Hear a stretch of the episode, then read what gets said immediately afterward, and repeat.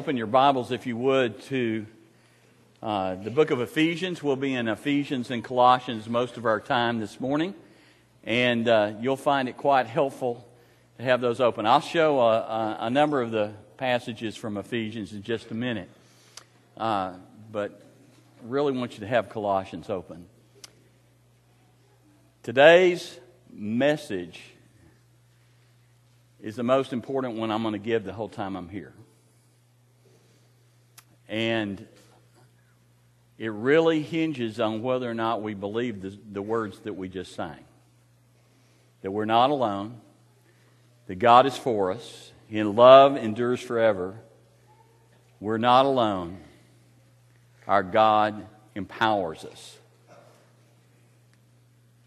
But we have some tools in our arsenal that we don't take advantage of or we give lip service to. And they're at the heart of what this church is doing right now. So I'm going to ask you to open your hearts and listen with your hearts. Now, we're going to start off a little more lighthearted, but we're going to get down to the nitty gritty before we're done. So I want you to hang on and work with me today, please. Father, we come to you, we ask for your help to not just do, but to be the people who believe the words we've sung this morning. In Jesus' name we pray. Amen. Well, shortly after electricity was invented, and I was 11 years old, and we were a lot simpler than 11 year olds today, this was my Christmas present. It was actually right before my 11th birthday. Any of y'all ever remember that? A James Bond attache case. And it was so cool. And spies were all the rage. Russia had sent up Sputnik. The space race was on. The Cold War was full bore. Except in my house, James Bond was too racy.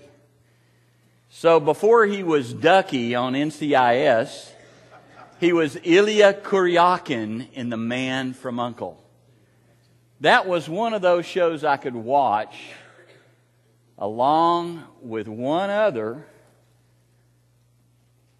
and that secret agent's name was Maxwell Smart.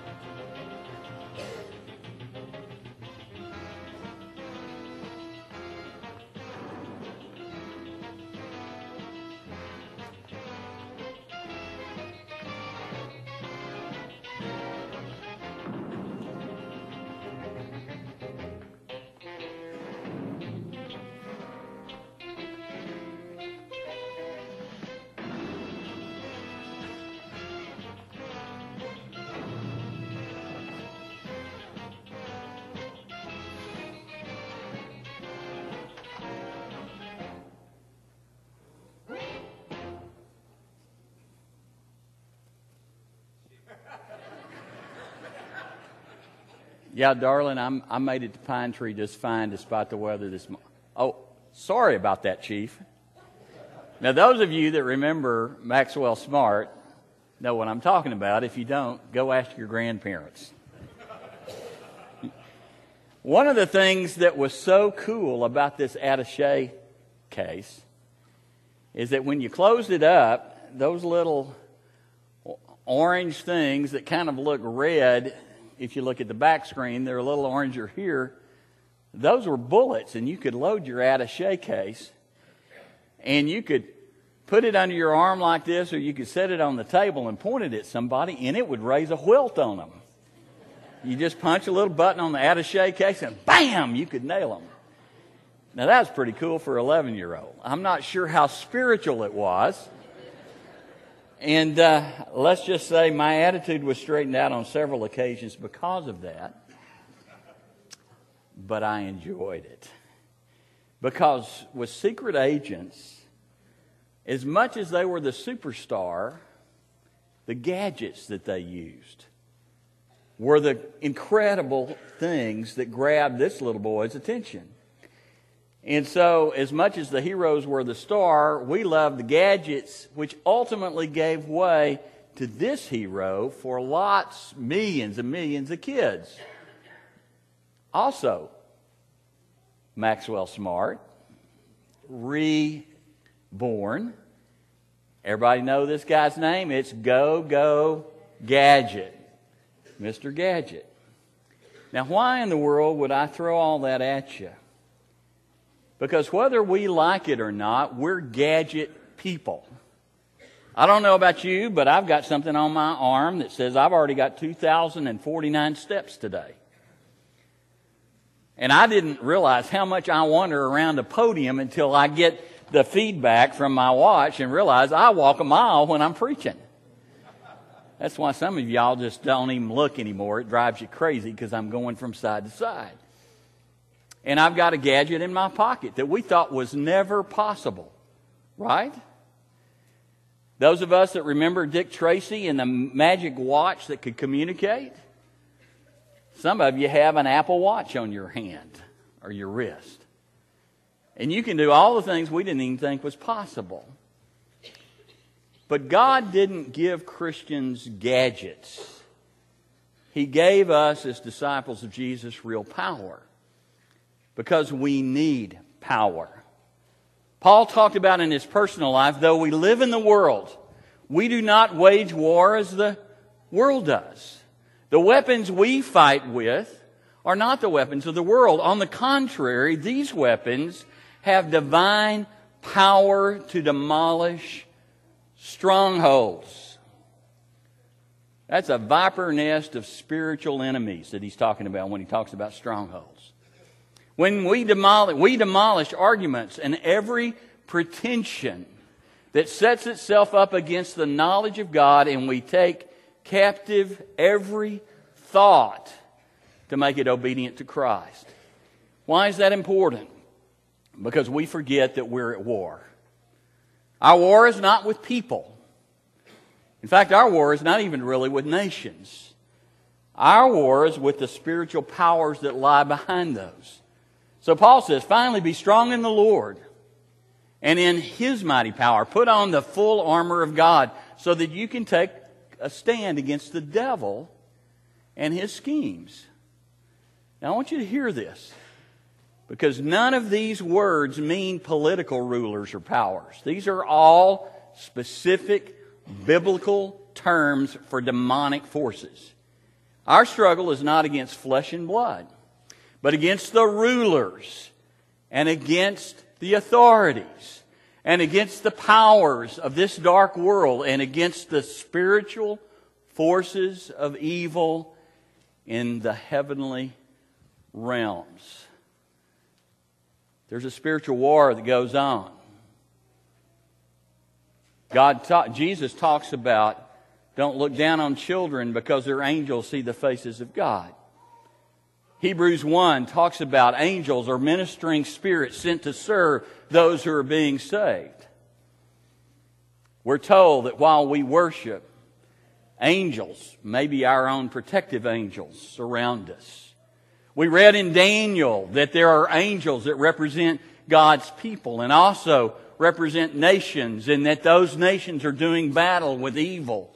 Those spiritual forces are doing battle, God's angels, with the evil forces that seek to take on nations. And so, behind all that, there is this battle. So, Paul reminds the Ephesians, probably the same time he writes the Colossians, what's going on.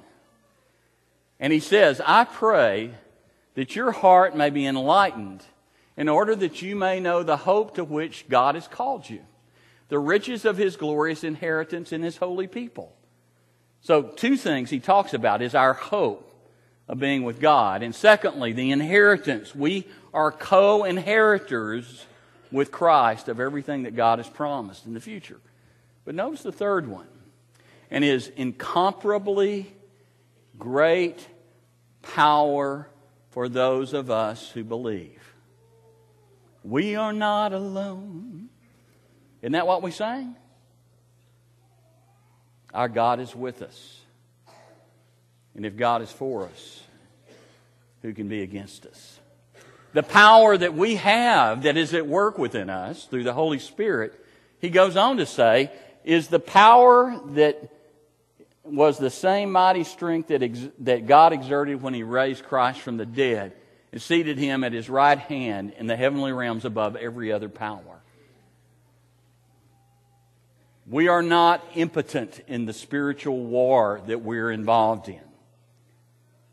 The power that raised Jesus from the dead is present in everyone that has confessed Jesus is Lord and participated in his death, burial, and resurrection. And the reason that is true is because we were given the gift of the Holy Spirit inside us. And collectively, we're not just a collection of gifts and interests and people that come from a common walk, but we are channeling together and joining together the power of the Holy Spirit collectively that is within us, and that's what makes a church powerful. Paul goes on and he says, I pray that out of God's glorious riches, that he may strengthen you with power through his Spirit in your inner being. In case somebody doesn't want to recognize the power of the Holy Spirit, there are two things I would remind you. If the Holy Spirit is not in you, you're not a child of God. That's what Romans 8 9 says. Number two, if the Spirit of God is in you, then we can pray that God would strengthen you with His power that's within you. When we pray that God will help people as only He can help them, it's a euphemism or a way to dodge talking about the Holy Spirit. We're asking God to comfort them with the Comforter. We're asking God to empower them with the Holy Spirit. We're asking God to give them strength they don't have and abilities they don't have because God is present within them with the power of the Holy Spirit that raised Jesus from the dead. So when Paul finishes this prayer, he says, Now, to him who is able to do immeasurably more than all we can ask or imagine, according to his power that is at work within us. Not the apostles, not the first century folk, but believers. To him be glory in the church and in Christ Jesus throughout all generations, forever and ever. Amen. And so when Paul prays all these things for the Ephesians, he gets to the payoff point talked about the spiritual armor, and he said, Okay, I've told you all about the spiritual armor. You can pick those up, but they're not going to do you much good if you don't do this. Pray in the Spirit on all occasions with all kinds of prayers and requests. And with this in mind, always be alert. And keep on praying for all the Lord's people. But he goes on and he says, Don't just pray for them, pray also for me, that whenever I speak, words may be given to me so that I may make fearlessly make known the mystery of the gospel for which I'm an ambassador in chains. Pray for me that I may declare it fearlessly as I should. This is not an idle. Pray for me, please. Paul's life is on the line in prison. And despite that, he says, We are not alone. Our God is with us. So this morning, I want to talk to you about a hero, Agent Double O Heaven, let's just call him. And you're going to want to have your Bibles open to Colossians because we're going to look at this guy. You probably heard him called Epaphras right? Some folks call him Epaphras. Uh, unfortunately, I have a tendency to call him Epaphras because that's how we had to pronounce it in Greek. That's the way his name is Epaphras. But today we're going to call him Pappy, just so we're all on the same page, okay? Pappy. Not Pappy. That's, that's some of you folks that have just had grandkids, and we'll just call you Pappies, okay? But this is Pappy. And I want you to notice how he's described in Colossians 1 and verse 7. Now understand that, that Pappy was being disrespected by the people he shared the gospel with.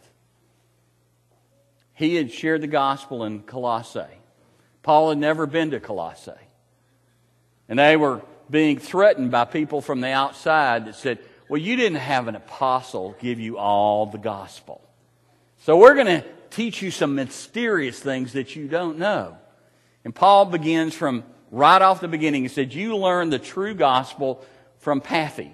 You learned it from him. He taught you the truth. It's the same truth that's bearing fruit all over the world.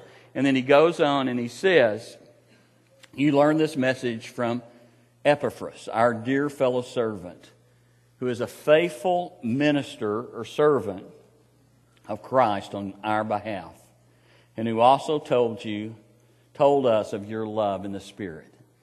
So even though they were disrespecting him, he was still serving them by serving Paul and speaking good words for them. Now go to chapter 4, and we'll pick up in verse 12 as he closes the letter. And these are the words that are so terribly important for us. Epaphras, Pappy, is one of you. He's a cornbread Christian. He's not an apostle. He didn't see Jesus after the resurrection. He had another job. He had another life. But he's one of you. Secondly, he's a servant of Christ Jesus. And he sends his greetings. Number three, he is always wrestling in prayer for you that you may stand firm in all the will of God, mature and fully assured. I want you to notice what Paul is doing with these words. Number one, he's praising Pappy for being a prayer warrior. That's the last thing he says. He's always wrestling in prayer for you. Now, I don't like to flash Greek, and I get frustrated when preachers do that and they can't even pronounce the words right, which shows they really don't know what they're talking about. So I don't do that much. But the word for wrestling in prayer is agonizomai. That's where we in English got our word agony or agonize. It's the word from the arena where wrestlers in the Olympics would wrestle with each other. But before it was that, it was about hand to hand combat in warfare. So when it talks about wrestling, it's not at base a wrestling match, it's a life and death, hand to hand struggle in combat. Think of Jacob as he became Israel and he wrestled all night with an angel of God. That's what Pappy is doing for them. He is a prayer warrior, and that's where the term comes from. Number two, he's, res- he's urging the rest of the church to be just like Pappy. Go back to Colossians 4 2. We were just in verse 12. Go back to verse 2. And Paul says, devote yourselves to prayer. He didn't just, he didn't just say, okay, if you think about it, pray. Or when you have an opportunity, pray. He says, devote yourselves to prayer. Just like the early Christians in Acts 2. You remember that's one of the four things they devoted themselves to prayer. Devote yourselves to prayer, being watchful and thankful. Pray for us, too, that God may open a door for our message so that we may proclaim the mystery of Christ for which I am in chains. Pray that I may proclaim it clearly as I should. So, what Paul is doing is he's urging the rest of the church to be like Pappy. Because Epaphras wasn't with them. He was with Paul. He was ministering to Paul in prison. And he's saying, while this guy's gone, we need you to step it up and be a prayer warrior too. Number three, he's trusting in the power of their prayers to accomplish his mission with them and throughout the rest of the world. Now, what does that mission hinge on? It hinges on God. Because there is not a single outward appearance that would suggest Paul is going to make it out of prison and be alive. and he's going to be able to continue on his mission journey, or he's going to be able to preach the gospel where it's never been preached before because that's his calling before God, or share the message with Gentiles. That nothing about Paul's mission appears to be operational. But he's praying for them to pray to God that that mission is successful. Now, I don't think that I have to tell most folks that have been around a while that we live in an interesting and dangerous time for believers.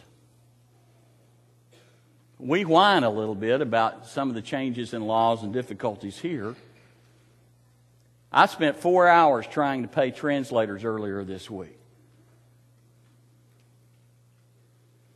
And these are translators I have to pay by Western Union and find ways to get them money so they don't get killed. They're in Pakistan and Egypt and India. So when we say we live in dangerous times, those are folks that know it. One of those translators has lost an uncle and a cousin, and he would have lost his children if he hadn't been out doing communion last Easter in nearby villages with little churches. His children would have been part of the Christian children that were blown up in Lahore, Pakistan. They know what it's like to live in a dangerous world. And those brothers and sisters depend upon us. It's a dangerous time. And we live in an important time in our culture, and we live in an important time in the life of this church, and we live in an important time in our search for a new minister. Today, today, your search team, after a week of prayer, will begin to be paired with candidates that they'll partner with the rest of the way through our search. We're in the nitty gritty of the search. It's an important time. And it's an important time in our life at Pine Tree as you begin to let the mission settle in to make and mature and multiply disciples. And we're in a moment where the congregation is going to decide whether or not it's going to be led by the Spirit or it's going to be led by the flesh. I didn't stutter when I said that. Because every church faces that decision. Now, what do I mean by that? Well, there are several things that are on the burner in the heart of this church that are crucial. God's looking for people who will realize the real enemy and that it's not other people. And it's not unbelievers. And it's not Muslims and Hindus. The real enemy is Satan and the bondage he holds people in. And like the guy that lost his uncle and his cousin and would have lost his children had he not been off on mission, he doesn't want us to pray that Muslims will be destroyed. He asks us to pray that they will be like Saul, who became Paul,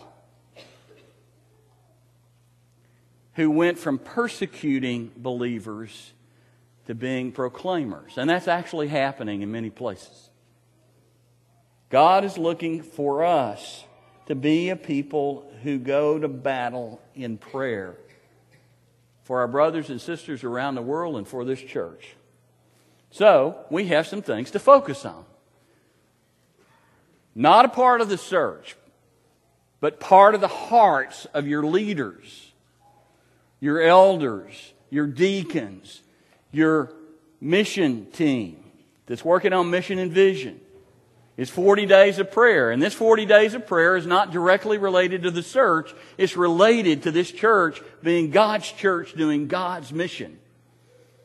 And so the search is a part of it, but it's just a part. And if you haven't gotten on the list, please do. These stories are wonderful. They're wonderful. And then the prayers are even better if my English friends will pardon me just a little bit, it's good to read the stories. It's gooder to read those prayers. It's just gooder. Number two, we need you to pray for the search. Keep praying for the search. Pray for the candidates. Pray for the churches they come from. We don't want to steal somebody from a church that needs that person and that family. But if God is calling that person, we want them to be available and in tune. And we want to be able to bring them in. And then one of the key things that you guys are blessed with is you got a bunch of kids. Percentage wise, you got a bunch of kids compared to most churches across today. And I've asked you before, you know, ask Bruce, ask Whitney, who are some kids that need to be prayed for? And they won't tell them that you ask. You just begin to pray for them, those families. Pray for them. Live so that your grandchildren can pass on faith, whether those are the grandchildren of the church or your own spiritual grandchildren or your physical grandchildren. Pray. But here's the temptation. And I run into this every church I go to. They want to approach hiring a preacher like hiring somebody at another job. And so they say, well, who's somebody that's got a career in preaching that's pretty good? And what are his qualifications? And then they bring him in for an interview and see how he does. And they want to know what the goal of his ministry is. And a lot of churches even open the door and let people apply and give an application to the job. And then always we look at resumes. I can remember at breakfast early one morning with an elder that I dearly love at a church I work with. He said, I know we need to go through all these motions so that the church feels like it's a part of the church. But I could hire us a preacher in six weeks because that's what I did with the school system all these years. The other elders at the table ducked their heads, and I just let the silence hang there. And I said, How has that worked in our brotherhood? A series of preachers that stayed two and a half or three years. That's been better in some places, but the vast majority, that's, that's the story. Because you, you do the search and somebody does the choosing, but the church isn't asked to pray. It's just kind of, there's a prayer to baptize it at the beginning and end so that it feels spiritual. And then I ask the real question How did that work this last time for you guys? Because they were in a mess. And by every one of those criteria, the guy that they hired, and that's the language they used, not partnered, the guy they hired met every criteria. And he was gone in less than 18 months. It was a mess.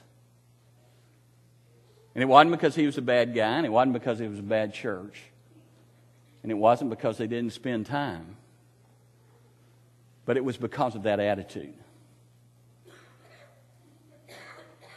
Either this is a spiritual process or it's a secular process. It's one of the two. And we want this to be a spiritual process. We want it to be a hard time where a church has to look inside itself and say, are we a good church regardless of who is our preacher? Because a church has to come to that determination. Because God sent a Savior a long time ago, and His name is Jesus, and we're not looking for a Savior. We're looking for a partner that has similar dreams and similar passions, that cares about young people and old people and folks in between, because this is a multi generational congregation. And so you can't have a slot preacher come in here. And we're not looking for Mr. Goldenmouth that's super eloquent. We want him to speak well, but he's also got a minister at the bedside. This is not a church that can hire a speaker and then ask other folks to be in the lives of other people. And you got to have somebody that's going to connect to a community of communities. And the only way we're going to get that is to scratch that model and go to this one to prayer warriors. Young and old, men and women, rich and poor, passionate about wearing out the knees in their jeans or their everyday clothes because they're regular in prayer. You see, we have to believe that prayer matters to be a prayer warrior, that it matters to God, that it matters to our situation, that it matters to us. Secondly, we have to believe that when we pray, God moves, He does something. And when God begins to do some, something, what happens with us? It means we're moved. And I'm convinced that some of the reasons that, that we've ham and egged it, do y'all understand that term? Ham and egged it. We've gone together with the search process and with stuff going on here. The reason I believe that's happened is not because we had this grand plan, but because God had a grand plan. And there were already people praying and asking God to lead this process. And so you've had a bunch of stuff aligned, and I just get to walk in here and enjoy the alignment. I hope you see some of those processes that began even long ago, over a year ago, when Richie was still here and hadn't thought about leaving yet. God's been moving in this church. Number three, we have to believe it molds us. Prayer changes us more than it does anyone else because it reminds us of two things if we hear the passages that we've listened to about prayer. That we pray to God and ask for Him to work with power in His people, and we give thanks to God for what He has done for us. Those are the two things in those passages we looked at on prayer. And as we submit ourselves to that, we're changed. We're aligned with God. And as we bring that together in the life of a church, it molds us into a force that can do things that are bigger than we can ask or imagine.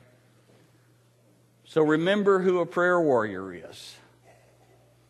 It's not some super spiritual person that says great stuff from the podium. And it's not somebody that retreats out into the desert and is a monk and isolated from the realities of life. There may be a time to withdraw. Jesus did.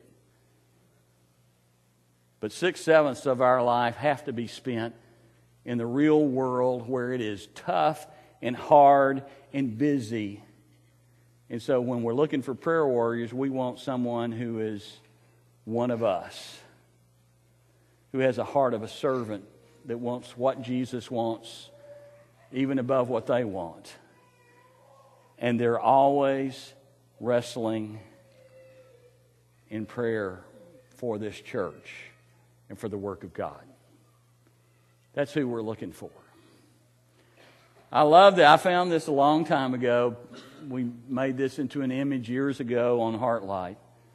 So I didn't make this slide up for today. But I love this because this needs to be the look that every Christian wears every single day. And whether they're khakis, or they're polyester wool blend, or they're an Italian suit, or they're coveralls.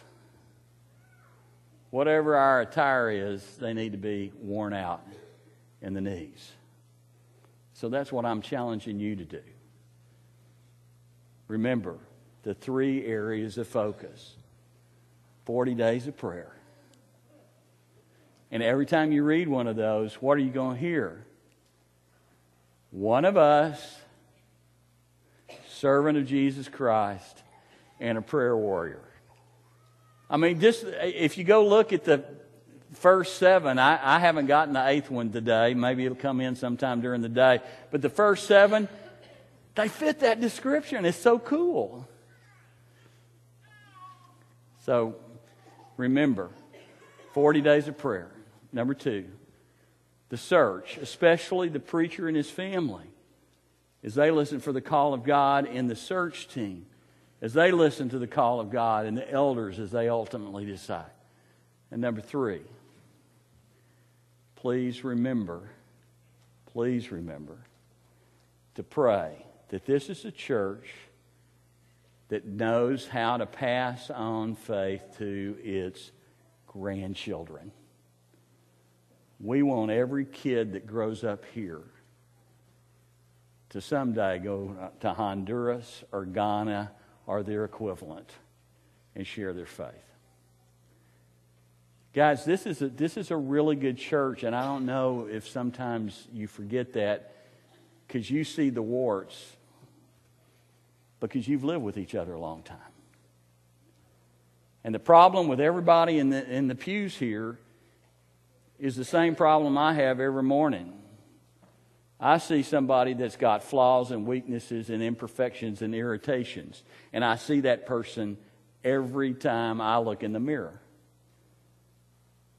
So it's kind of cool that when the cup goes by, we got those silver reflective trays.